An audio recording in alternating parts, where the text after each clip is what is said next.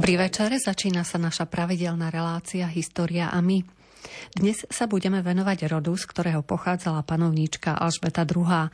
Panovanie Alžbety II. Trvalo rekordných 70 rokov. Za nej sa písali dejiny Spojeného kráľovstva a sveta počas druhej polovice minulého storočia i prvé dve dekády toho súčasného. Je pochovaná v sídle Windsor v Anglicku. Rovnakého mena bola dynastia, z ktorej pochádzala, ale do roku 1917 sa v Británii rodina volala Koburgovci. Tí zas boli členmi ešte pôvodnejšej veľkorodiny Wettinov. Niektorí zanechali stopu aj v histórii Slovenska. O rode, z ktorého pochádzala Alžbeta II, budeme hovoriť nasledujúcu hodinku. Zaujímavé informácie má pre nás pripravené pedagóg, pán doktor Jan Zachariáš. Vítajte u nás, dobrý večer. Dobrý večer. Za mixážnym pultom je Robert Majdák, hudbu vyberá Diana Rauchová a spoza mikrofónu vás zdraví Mária Čigášová. Želáme vám nerušené počúvanie.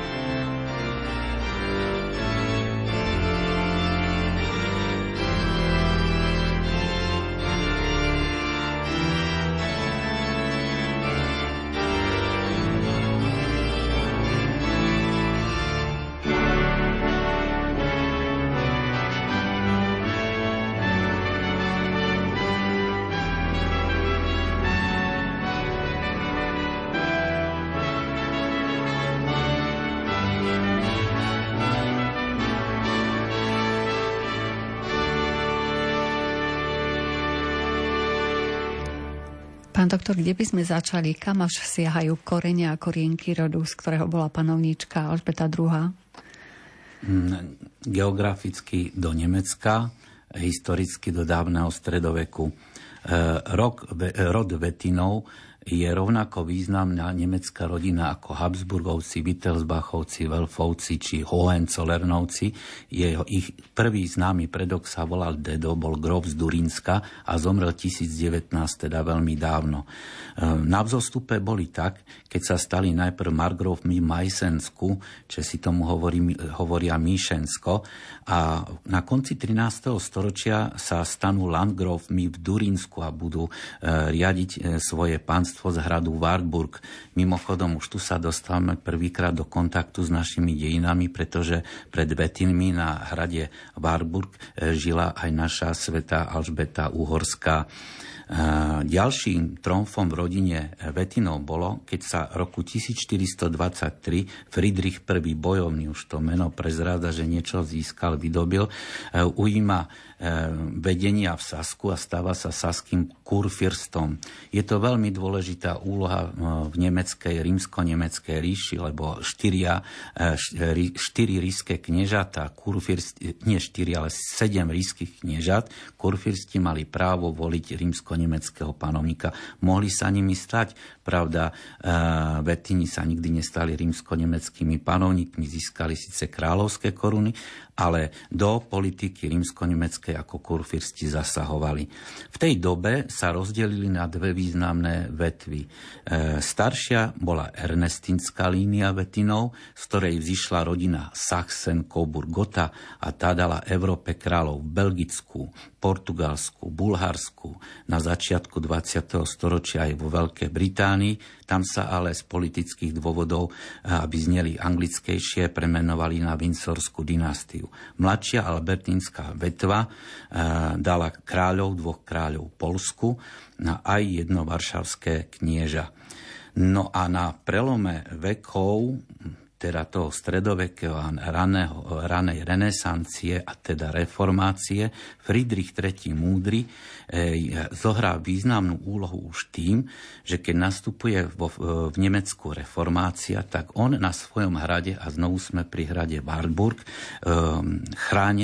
drží svojho chránenca Martina Lutera a koketuje s jeho učením, aby ho uchránil pred nebezpečenstvom, ktoré stihlo 100 rokov pred ním rovnako známeho reformátora Jana Husa, majstra Jana Husa v Čechách. Čiže Martin Luther, protestant, na jeho hrade v pokoji prekladá z latinčiny do nemčiny Bibliu a nielenže rieši náboženské problémy a vytvára novú vieru, ale zaslúži sa, tomu treba uznať, o moderný nemecký jazyk práve týmto prekladom Biblie.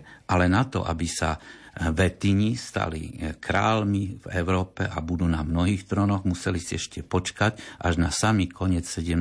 storočia, kedy sa prvý Wettin stane poľským kráľom.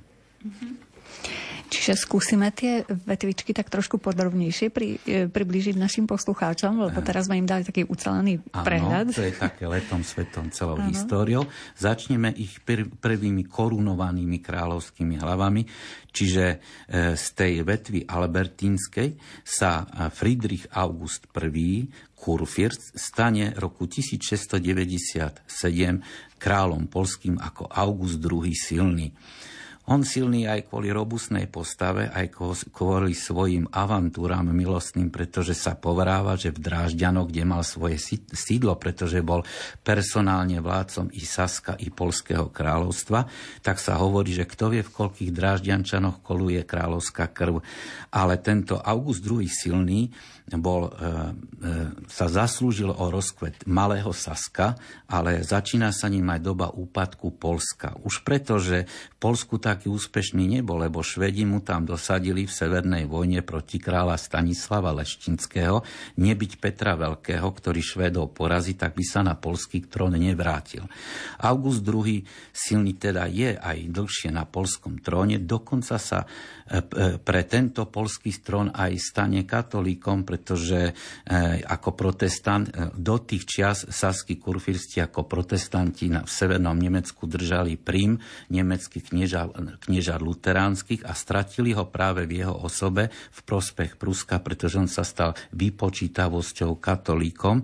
A to isté robil aj jeho syn August III, ktorý bol vychovávaný v luteránskej viere, ale keďže tiež chcel byť poľským kráľom, takisto konvertoval. Ďalší potomkovia tejto rodiny už sú až do roku 1918 a ďalej katolíci. Takže táto albertínska vetva potom bude pokračovať ako katolícka.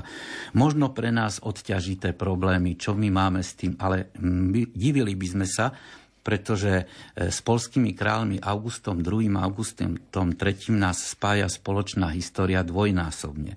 Jednak spišské mestá patrili pod jurisdikciu poľských kráľov od roku 1412, kedy Žigmund, potrebujúc peniaze, tieto mesta a mestečka odovzdal Poliakom a celé stáročia až po Máriu Tereziu boli pod Poliakmi.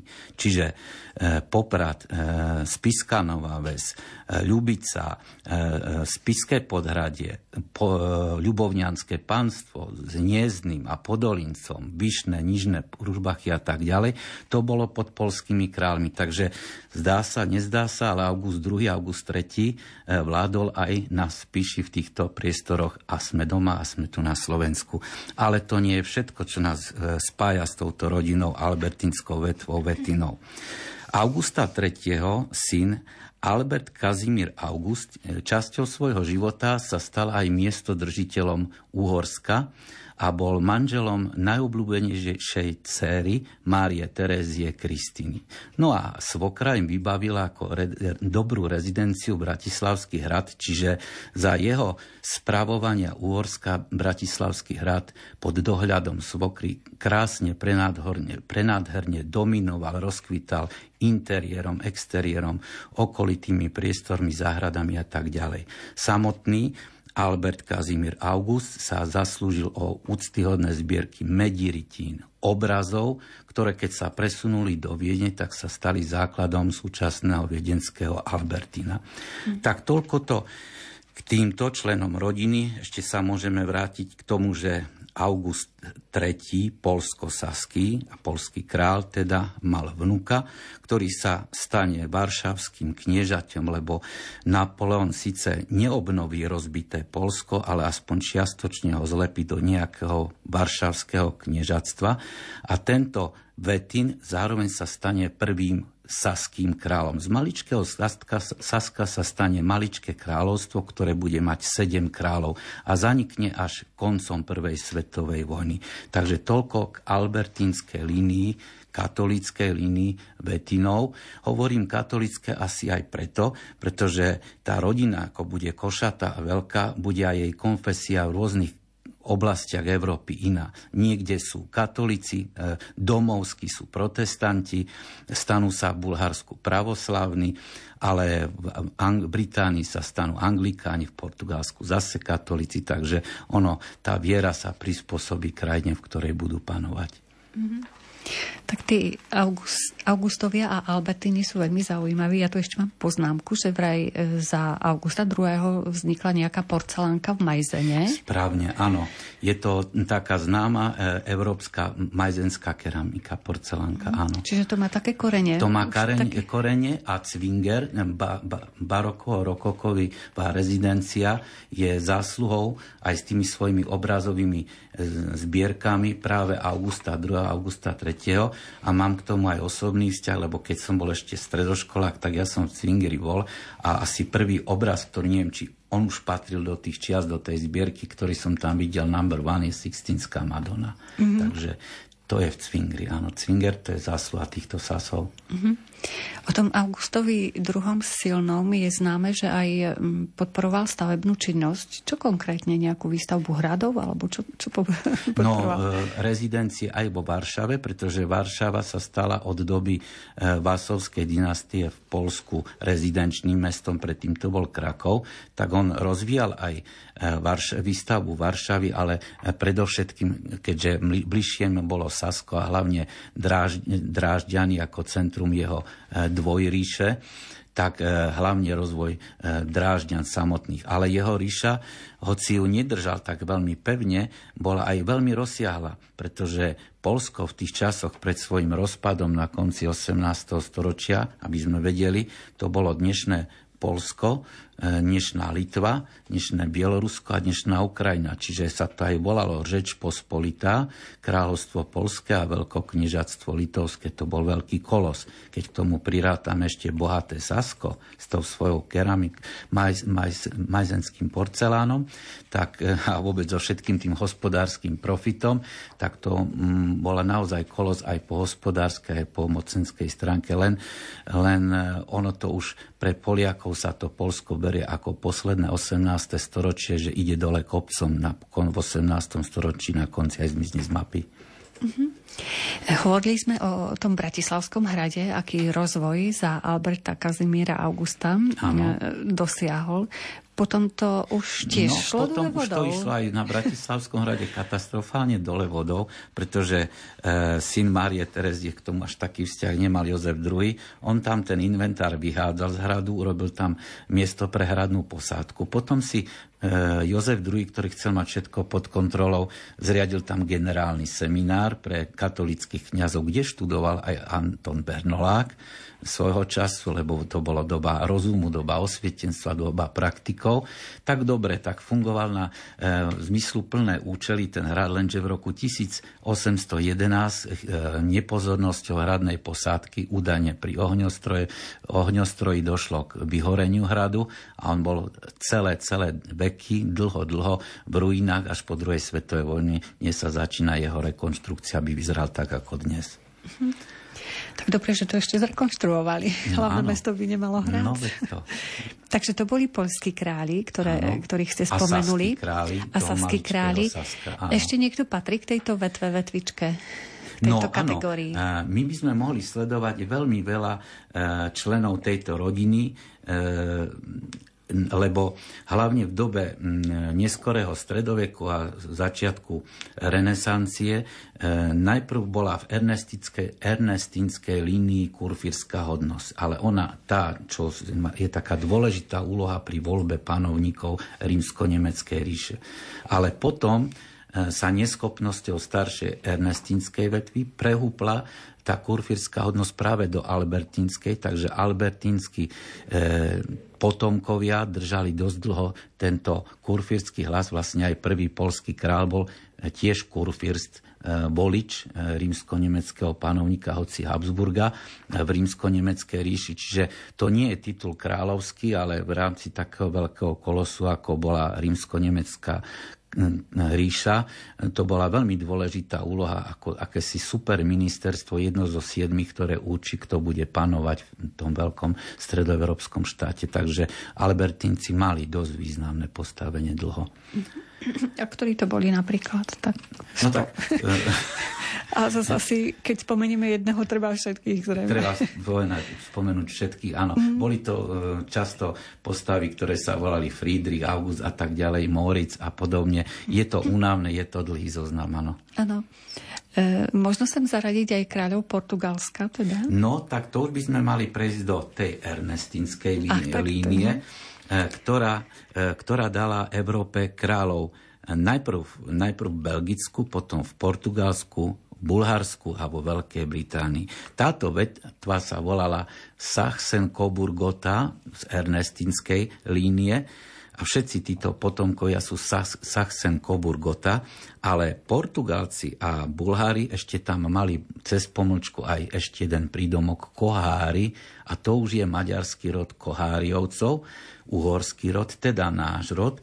A preto tak odťažité dejiny portugalskej poslednej kráľovskej rodiny sú tak trošku späté aj so Slovenskom, pretože prvého člena mamka bola Mária Antónia Koháriova a Koháriovci a cez nich Koburgovci mali sídla aj na Horehroní, aj Svätý Anton, známy kaščo so svojimi mimoriadnymi stavebnými prvkami, ktoré pripomínajú ročné cykly.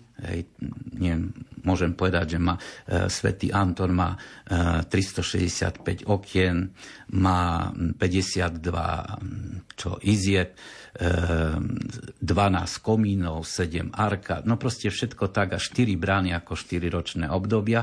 A toto koháriovsko-koburgovské sídlo aj rodiny, ktorá prišla do Portugalska, je napríklad na Horeroni a na Slovensku. Takže vidíte, aj Portugalci majú súvis s nami. Ale keď už tých Portugalcov na okraj spomínam, bolo to 5 panovníkov, z ktorých iba prvý mal takú výnimku, že on v skutočnosti nepanoval, bol len král manžel. Hej. Ostatní boli riadni králi, ale pri portugalských kráľoch je jedna taká zaujímavá zmienka, že tam zvrhnú kráľa z tejto rodiny roku 1910 a je to tretia krajina v Európe pred prvou svetovou vojnou, ak nerátame mini krajiny ako San Marino a to. Tretia veľká krajina, ktorá bola republikou. Čiže republikami vtedy boli len 3 veľké krajiny. Švajčiarsko, Francúzsko a Portugalsko. Tak toľko zaujímavého k tej portugalskej histórii. Aby toho nebolo pre našich poslucháčov veľmi veľa tých mien panovníkov, tak pustíme si pesničku. No a po pesničke budeme pokračovať v rode, z ktorého pochádzala panovníčka Alžbeta II.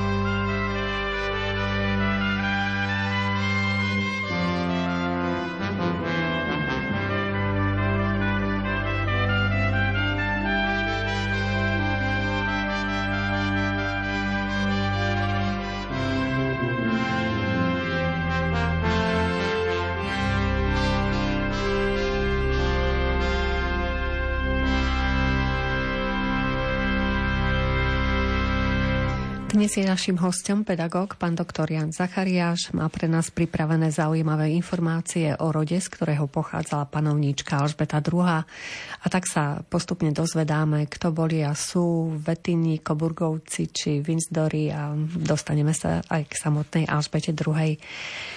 Takže my sme skončili pri vetve, z ktorej pochádza aj cár Bulharska napríklad. Áno, tak je to z ernestinskej vetvy, znovu poviem celý názov, Sachsen-Coburg-Gotha, Kohári, lebo babička tejto rodiny, prvého člena, bola práve z rodiny uhorských Koháriovcov. Ferdinand I nastúpi ako druhý panovník do obnoveného bulharského štátu, ktorý zanikol v dôsledku tureckej expanzie. Bulharsko je opäť na mape a druhým panovníkom je tento Koburg Ferdinand I. Má korene a dotyk aj na naše prostredie. On má veľmi zaujímavú genealógiu pred sebou, pretože praprababička bola Mária Terezia. Detko bol Ľudovít Filip Orlánsky, posledný francúzsky kráľ, čiže to by sme len tak nechceli unavovať. Ale čo je zaujímavé, tak dve línie k tomuto cárovi. Jedna je jeho politická, štátnická činnosť a potom jeho vedecká. On sa tak rozdvojoval, lebo ako štátnik sa mu síce veľmi dosť nedarilo. Vyhranil sa síce voči Rusku, Rakúsku, Uhorsku i Turecku, ale vojny, ktoré predchádzali jeho pád, či už balkánske vojny, v ktorých viac stratil, než získal, a potom katastrofálna prvá svetová vojna, kde trafil zlú stranu, pretože skončil na prehranej strane, na strane ústredných či centrálnych mocností, znamenala stratu jeho trónu v roku 1918. On ho potom odkázal synovi Borisovi III. A aby ten aspoň bol ako tak obstojný, tak už ako dvojročného ho dá pokrstiť v pravoslávnej viere, pričom Ferdinand Coburg bol katolík, čo je zaujímavé. No ale to je jeho neúspešná možno politická činnosť ako cára, lebo začínal ako knieža, ale povýšil sa na bulharského cára a na konci svojej kariéry panovníckej neúspešného, ale o to bol úspešnejší ako vedec a cestovateľ. Už v mladých rokoch so svojím bratom putoval po zemeguli, boli v Brazílii, v Afrike a podobne, kde strašne ho nadchla botanika a ornitológia. Bulharskú Sofii dal zriadiť ako panovník zoologickú záhradu.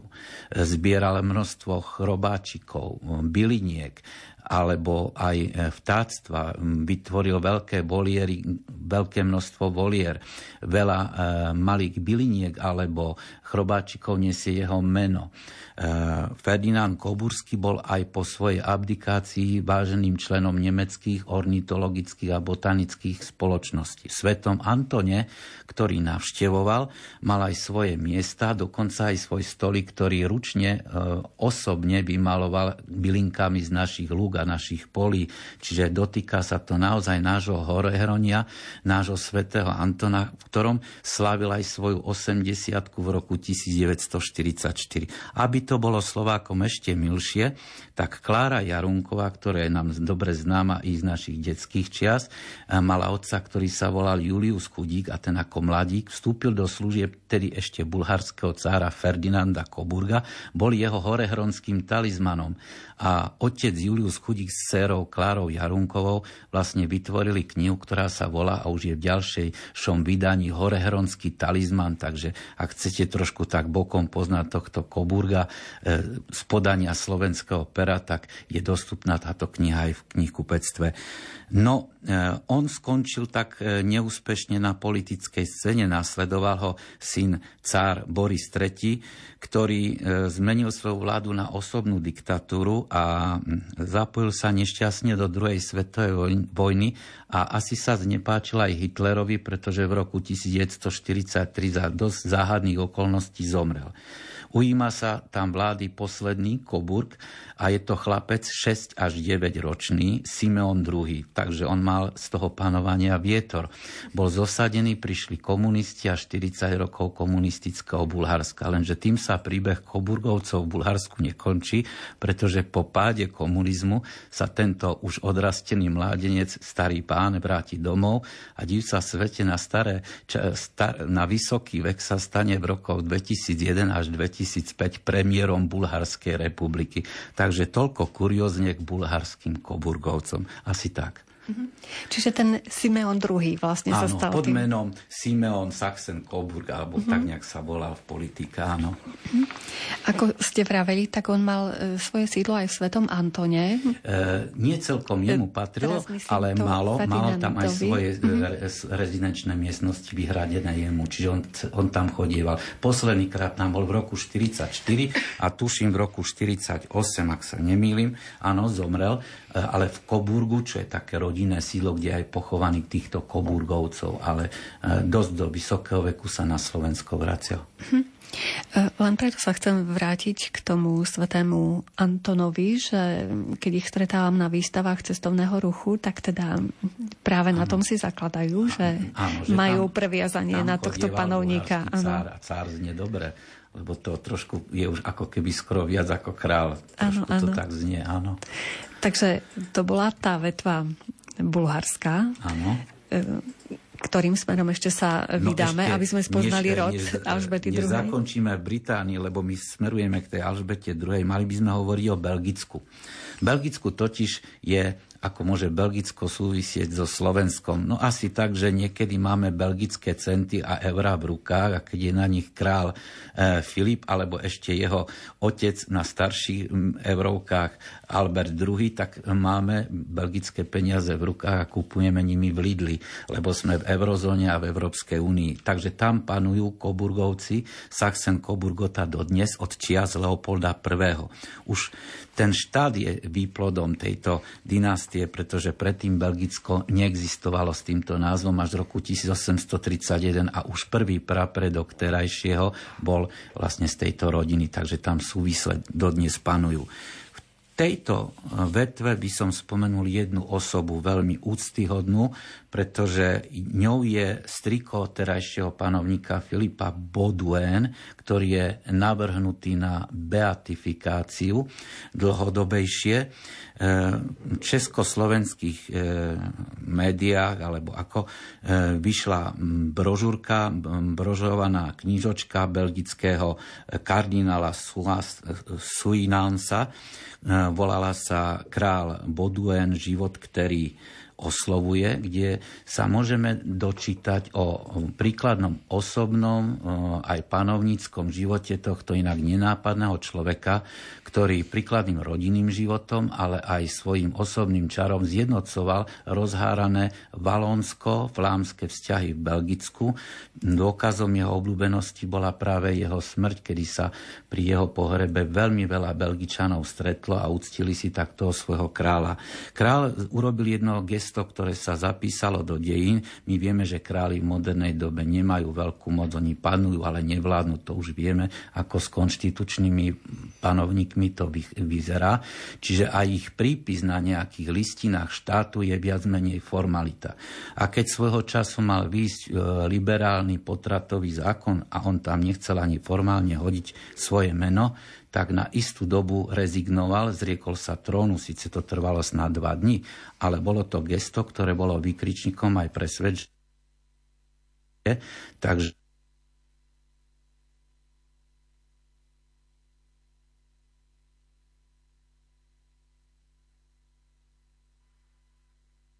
tak vieme, že za dekolonizácii, ale Belgicko malo Kongo. Belgické Kongo.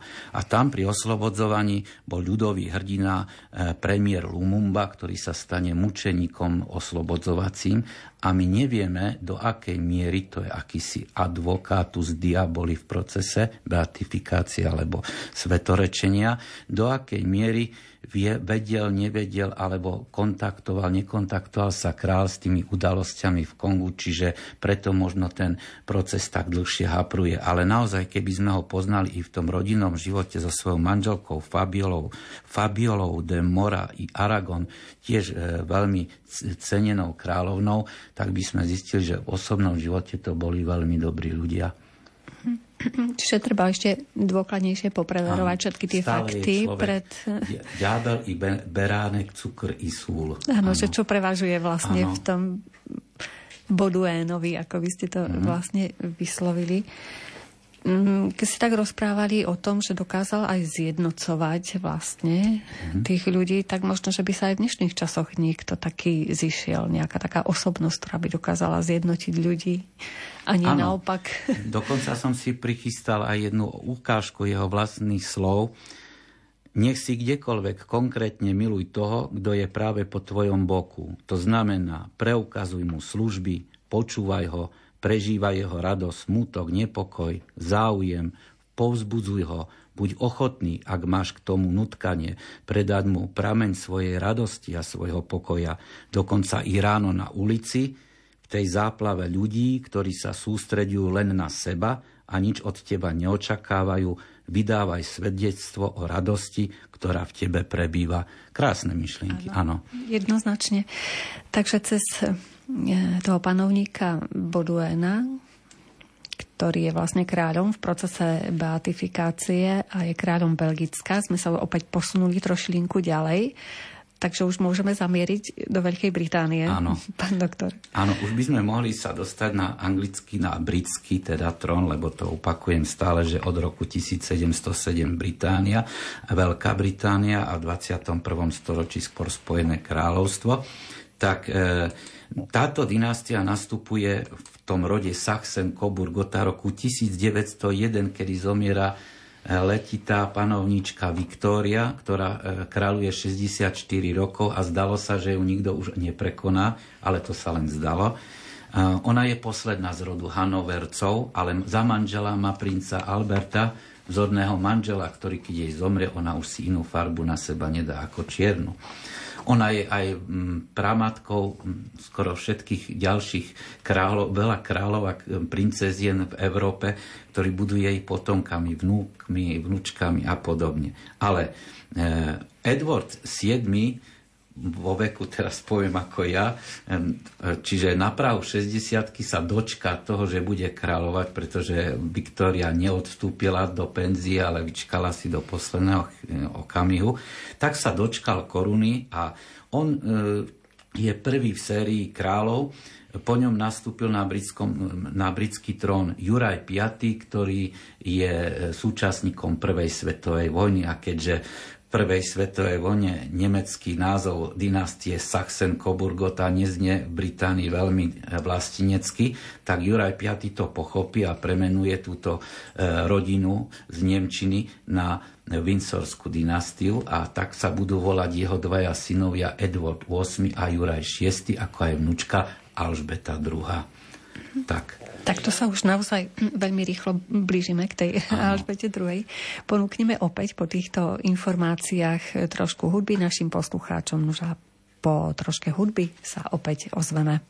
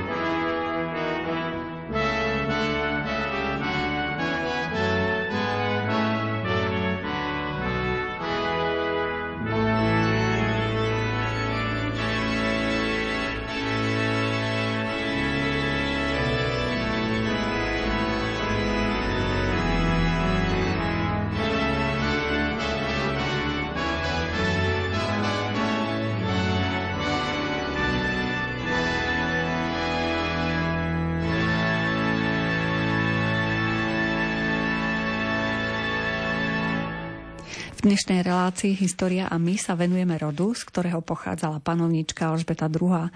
Naším hostom je pedagóg pán doktor Jan Zachariáš. Takže už sme sa presunuli k panovníkom do Veľkej Británie. Možno si naši poslucháči dávajú otázku, prečo sa práve tá Alžbeta stala kráľovnou nakoniec, teda panovničkou. No, budeme už hovoriť po anglicky, teda ja strašnou angličtinou, ale už je to Windsorská dynastia, takže už sme v Británii. Už tých nemeckých názvov necháme ich tie názvy bokom. Ona ani kráľovnou nemala byť, ani jej otec. Pretože kráľom bol Edward VIII, pekne v línii, ako to šlo, ale ten kráľoval necelý rok. Totižto Edward VIII sa dostal do sporu s vtedajším premiérom Baudouinom, ale nie len z politických dôvodov, ktoré boli dosť významné, ale aj z protokolárnych monarchistických dôvodov. Tie politické boli, že Edward VIII dosť sympatizoval s nemeckým nacizmom. On sa stretával s pohlavármi i pred svojim nástupom, i počas mal kontakty, i po rezignácii s takými predstaviteľmi ako Göring, Himmler či samotný Hitler, čo bolo dosť zlé, ale oveľa v britských srdciach zaznela jeho láska k dvakrát rozvedenej Američanke Wallis Warfield Simpsonovej a to bolo skoro až na vtedajšie, a to už sa blížime k 100. výročie, už bude pomaly 100 rokov.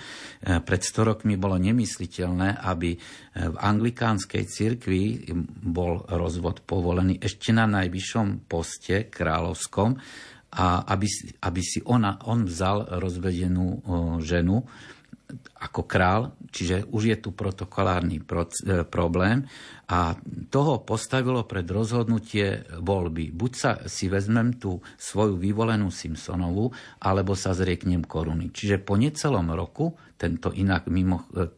po necelom roku v decembri predniesol strhujúci prejav rozhlasový, kde veľa ženičiek si poplakalo, utrlo slzy, pretože sa zriekava trónu, pretože tak mu radí srdce. Čiže táto Američanka mala prednosť pred kráľovskou korunou a nielen kráľovskou, pretože až do roku 1947 od čias Viktórie boli britskí panovníci a indickí cisári, čiže všetko ako keby stratil. No ale v šoku bol jeho mladší brat Bertie, navyše zajakavý s rodinným handicapom takýmto, a Bertie mal skôr rodinný život so svojou ženičkou Alžbetou, a so svojimi dceruškami Alžbetou a Margaretou žili šťastnejší život bočných členov rodiny. No keď mu starší brat odstúpil tomu Bertimu, odrazu sa Berti stáva kráľom a prijíma meno Juraj VI. No on sa stane kráľom, ale korunou princeznou sa stane nenápadná, vtedy šťastnejšie žijúci život Alžbeta II, mladé dievča. Takže tu sa niekde začína príbeh budúcej kráľovnej Alžbety II. Ale je to až neuveriteľné, že niekto dokázal uprednostniť srdce pred trónom. Áno, ešte k tomu Edwardovi VIII, že teda za druhej svetovej vojny, aby náhodou s ním Hitler nepočítal, že ho dosadí znovu a bude väčší kamoš Nemecka, tak Churchill prezieravo ho pošle v rokoch 40 až 45 za guvernéra toho zosadeného kráľa na Bahamské ostrovy, aby bol čo najďalej od Európy. To je koniec jeho politického života, i keď tento bývalý Edward VIII zomrie v roku 1972, to už aj ja som chodil po tejto zemeguli, takže žije, ale už tak dosť v ústrani. No a Alžbeta II, tu sa začína jej príbeh. Tak skúsme priblížiť našim poslucháčom, kedy sa stala panovníčkou, za akých okolností? No ešte by sme mohli začať aj jej narodením. Narodila sa 1926 a bolo to také slušné dievčatko, ktoré milovalo poriadok na rozdiel od svojej sestry, menej poriadnej. Ona si usporiadala aj postelné prádlo, čokoládové bombóniky od najmenšieho po najväčší, aby ten najväčší zjedla nakoniec. Bola poriadku milovná princeznička, ktorá vedela, že kto je, čo je, to dala pocítiť aj ministrom, že zase hociaká dámička nie som, ale som princezná. A ona mala výchovu domácu, nie ako jej deti, že teda už chodili po tých významných školách, a dostala dosť ľahkú výchovu, čiže súkromnú, kde ju zasvedcovali do dejín a zemepisu Veľkej Británie. Naučila sa dosť dobre francúzsky, celý život milovala hudbu, milovala zvieratá. 18-ročná dostala svojho prvého psička, ktorý sa volal Korgi, a stal sa pravcom všetkých, vlastne to bola pramamka, pretože to bola Fenka, Susan, plemena Korgi, z ktorých mala kráľovná až do svojej staroby veľmi veľa. No a ona nemala až takú bohatú výchovu, vzdelanie. Akurát keď už sa otec stal kráľom, tak nastupuje už tu aj nejaké štúdia diplomacie a niečo také, lebo on už ju potom zasvedcoval, že ja tu dlho nebudem a budeš panovať ty. Musela riešiť aj svoj osobný život, ale ona ho riešila veľmi skoro a veľmi mladá, lebo už 13-ročná sa prvýkrát zahľadila na akéhosi outsidera európskych dvorov, Filipa, ktorý bol outsider preto, lebo bol z kráľovskej rodiny gréckej, ale tá bola stále zosadzovaná v Grécku, takže otec oňho veľa nestál, ale mal šťastie, že mal dobrého strička Filipa Mountbattena, poviem to po anglicky, ale aj jeho meno znelo pôvodne nemecky, lebo to bol Battenberg. Berg je Mount. A Mountbatten je Battenberg, takže aj on si poangličtil meno a prezieravo svojho synovca zaviedol do konverzie, aby konvertoval na anglikánsku vieru. On totiž myslel už dopredu, skôr ako jeho synovec, a vedel, že čo z toho bude, a Alžbeta si stála na svojom, že ona tohoto inak dosť chudobného princa kráľovského chce za manžela. Takže ešte pred nástupom na trón sa s Filipom konala svadba v roku 1947. Mali v šťastí dve prvé deti, čiže Charlesa, a krátko na to nasledovala dcéra Anna.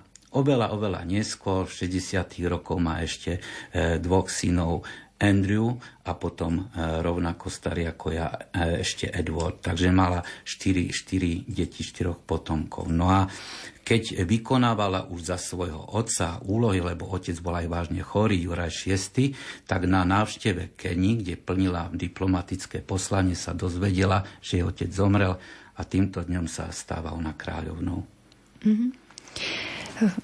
Takže poďme k tej mojej prapôvodnej otázke, kedy sa stáva kráľovnou vlastne. Áno, stáva sa kráľovnou v roku 1952 a bude ňou do roku 2022. Tromfne aj svoju praprababičku Viktóriu, pretože nebude panovať len 64 rokov, ale 70. Dočká sa všetkých výročí, čiže strieborné výročie panovania v 77., zlaté 2002, potom následovalo diamantové 2012, safírové 2017 a dokonca aj platinové 2022. Úctyhodný rekord zaznamenala aj so svojím manželom v rodinnom živote, kde spolu strávili tých 73 rokov. Takže rekordmanka po každej stránke. Ale je to neuveriteľné, že už v 13 rokoch sa zamilovala do Ešte Filipa. To možno nebola láska, ale sympatie už začali. Padol jej do oka vlastne. Vojvoda z Edinburgu. No a aký názor majú vlastne historici? Aká bola panovníčka? Či ešte je dosť skoro ju hodnotiť? No, ešte k tomu vojvodovi z Edinburgu, on ten titul potom dostal ako vojvoda z Edinburgu. Ona panovnička, aj ako panovnička, má dve také obdobia. Kedy je dosť konzervatívna v tých 50. 60. rokoch, vystriedala 15 premiérov, hoci posledná premiérka Liz Truss bola premiérkou za jej života, to si pamätáme, 2 dni. A celého času tá premiérka bola len mesiac premiérkou, až prišiel súčasný. Ale 15 premiérov, a jej prvý premiér bol taký starodávny Winston Churchill, čiže najvýznamnejšiu poznáme Margaret Thatcherovú. Ona v 50. 60. rokoch sa nám preukazuje dosť tak konzervatívne, ale práve tie iskrivé 60. roky do nej dajú náboj takej modernosti, pretože ona o význame národom britského impéria skupinu Beatles, čo predtým bolo nemysliteľné. Samotní Beatles povedia, že predtým sa dávali tieto vyznamenania za vojnové úspechy a my to dostávame za zabávanie ľudí, takže trošku to bolo také sarkastické, ale ona to urobila. Dokonca pustila kameramanov do svojho súkromia. V 69. sa zverejnil film, kedy ona na svojom rodinnom sídle, manžel Filip opeká buršty, teda ona zavaraniny spracováva a tak pobehávajú všade tie psiky a tak. To bolo, že odrazu, keby sme to brali konzervatívne, starí mudrlanti nechceli, aby sa vstupovalo do súkromia kráľa, lebo potom sa zistí, že kráľ je nahý a je to proti nemu. Ale oni sa odvážili.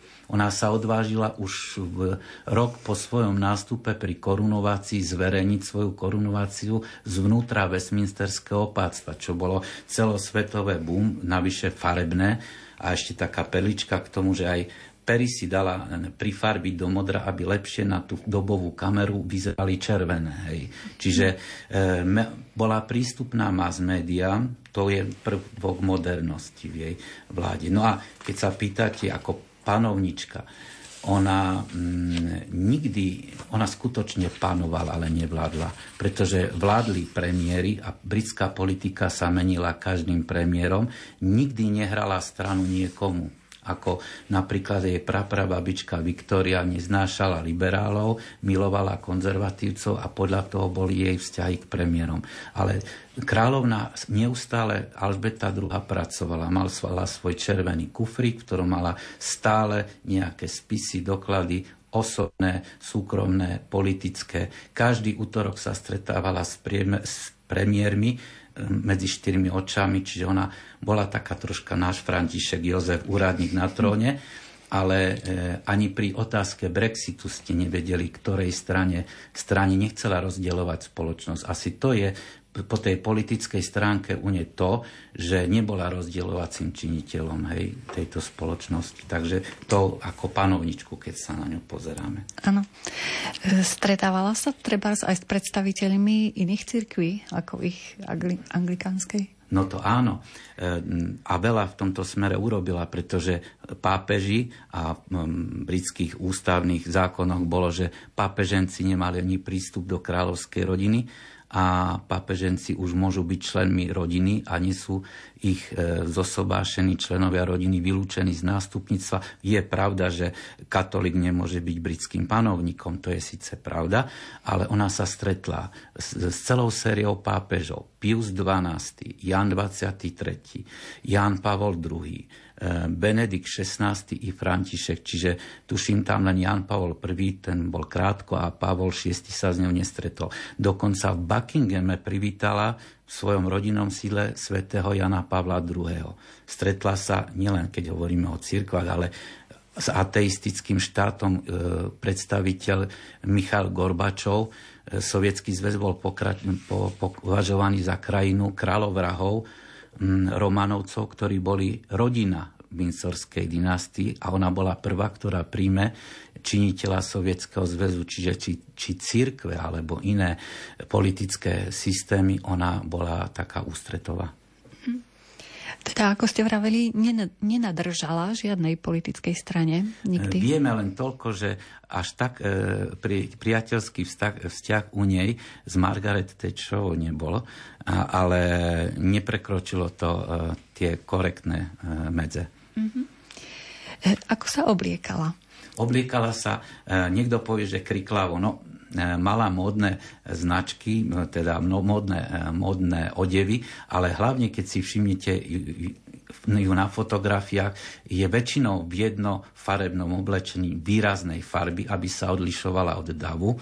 A mala také zásady, napríklad, že aby ju neprekvapil vietor, vedelo sa, že si do sukien, do spodných čiast šiat a sukien boli zašité olovka, aby jej náhodou vietor nerobil šarapatu. Čiže milovala klobúky. Vieme, že mala stále iný klobúk a už to patrilo miesto koruny klobúk ako k jej imidžu napríklad. A ona ovplyvňovala módu aj iných členov svojej rodiny nejakým spôsobom? Ženičky rodiny mali prikázané ako spodný odev mať jednočlenné bady, aby zase vietor neodhalil v nepríjemných chvíľach niečo viac, než bolo treba. Čiže u nej sa nemohli princezny a ženy v jej okruhu výstredne obliekať. Ani jej nevesty, niektoré mali k tomu sklony. Nemyslím teraz princeznú Dianu, ale ďalšie, áno. Ich vzťah s manželom, s Filipom, ktorého sme spomínali a ktorý vlastne došiel k tomu titulu vojvoda z Edinburgu. Možno by sme aj ten titul mohli vysvetliť, prečo práve áno, ten? On nemohol byť kráľ, lebo by to bolo, kto je vlastne kráľ. Takže bol vojvoda a keď ona bola korunovaná, tak ako sme to pred rokom videli u Charlesa, on mohol mať kráľovnú manželku, lebo on je kráľ, ale ona nemohla mať manžela kráľa, lebo toho by bolo niečo iné. On bol vojvoda z Edinburgu a bol prvý podriadený, ktorý je zložil vazalský sľub pri korunovácii, prvý, ktorý pred ňou klačí a ruky vkladá do jej rúk a tak bol ich vzťah založený na dualizme. On bol pánom doma v rodine a riadil výchovu svojich detí a ona bola panovničkou svojej Veľkej Británie a Severného Írska i krajín Commonwealthu, ktoré sú takou voľnou niťou spojenectva s Veľkou Britániou. Teda ide viac menej o samostatné krajiny. No takže on bol ten prísny otec, čo sa týka výchovy synov, niekedy až príliš vojenskej a ona ho nepustila ani k svojim červeným kufrikom. Teda v rodine hral prvého husle, dá sa povedať. Áno, na rozdiel od teda panovania. Ale ako politik kráčal vždy 2 kroky za ňou. Tak dosť pôsobila odmeranie, ako vravíte, že mala ale aj zmysel pre humor. Áno. Vystreliť si z ničoho a tak. Ona pôsobila odmeranie, ale existujú fotografie, kde sa usmiela od ucha k uchu a že si vedela vystreliť aj vo vysokom veku. Vieme o tom, ona navštívila aj 2008 aj Slovenska, hodila buly po pradskému týmu a anglickému, čo už je tiež trošku komické, ale ešte komickejšia je olympiáda v Londýne v roku 2012, keď Čoby v bondovke vyskočí z vrtuľníku a pristane na štadióne, kde sa otvárajú olympijské hry a mala vysoký vek. Takže to prezrádza, že zmysel pre humor mala. Ano. Už zrejme záverečná otázka, pretože už naozaj bežia posledné minútky nášho stretnutia. Nestretli ste sa s ňou osobne náhodou? 2-krát som bol v Londýne pred Buckinghamom, ale nebola polievať tie svoje tuje na balkóne, mal som smolu, ale videl som jej syna Charlesa s Dianou v roku 1991 v Prahe na Staromestskom námestí a na Pražskom rade, takže aspoň tak prostredníctvom. No, škoda, že ste ju nestretli, naozaj vy si zaslúžite stretávať panovníkov, áno. Takže naša pravidelná relácia História a my sa priblížila k záveru. Hovorili sme o rode, z ktorého pochádzala panovníčka Alžbeta II. Naším hostom bol pedagóg pán doktor Jan Zachariáš. Ďakujem veľmi pekne za veľmi zaujímavé informácie. Ďakujem, do počutia. Na príprave relácie spolupracovali Diana Rauchová, Robert Majdák a Mária Čigášová. Ďakujeme vám za pozornosť a želáme vám pekný večer.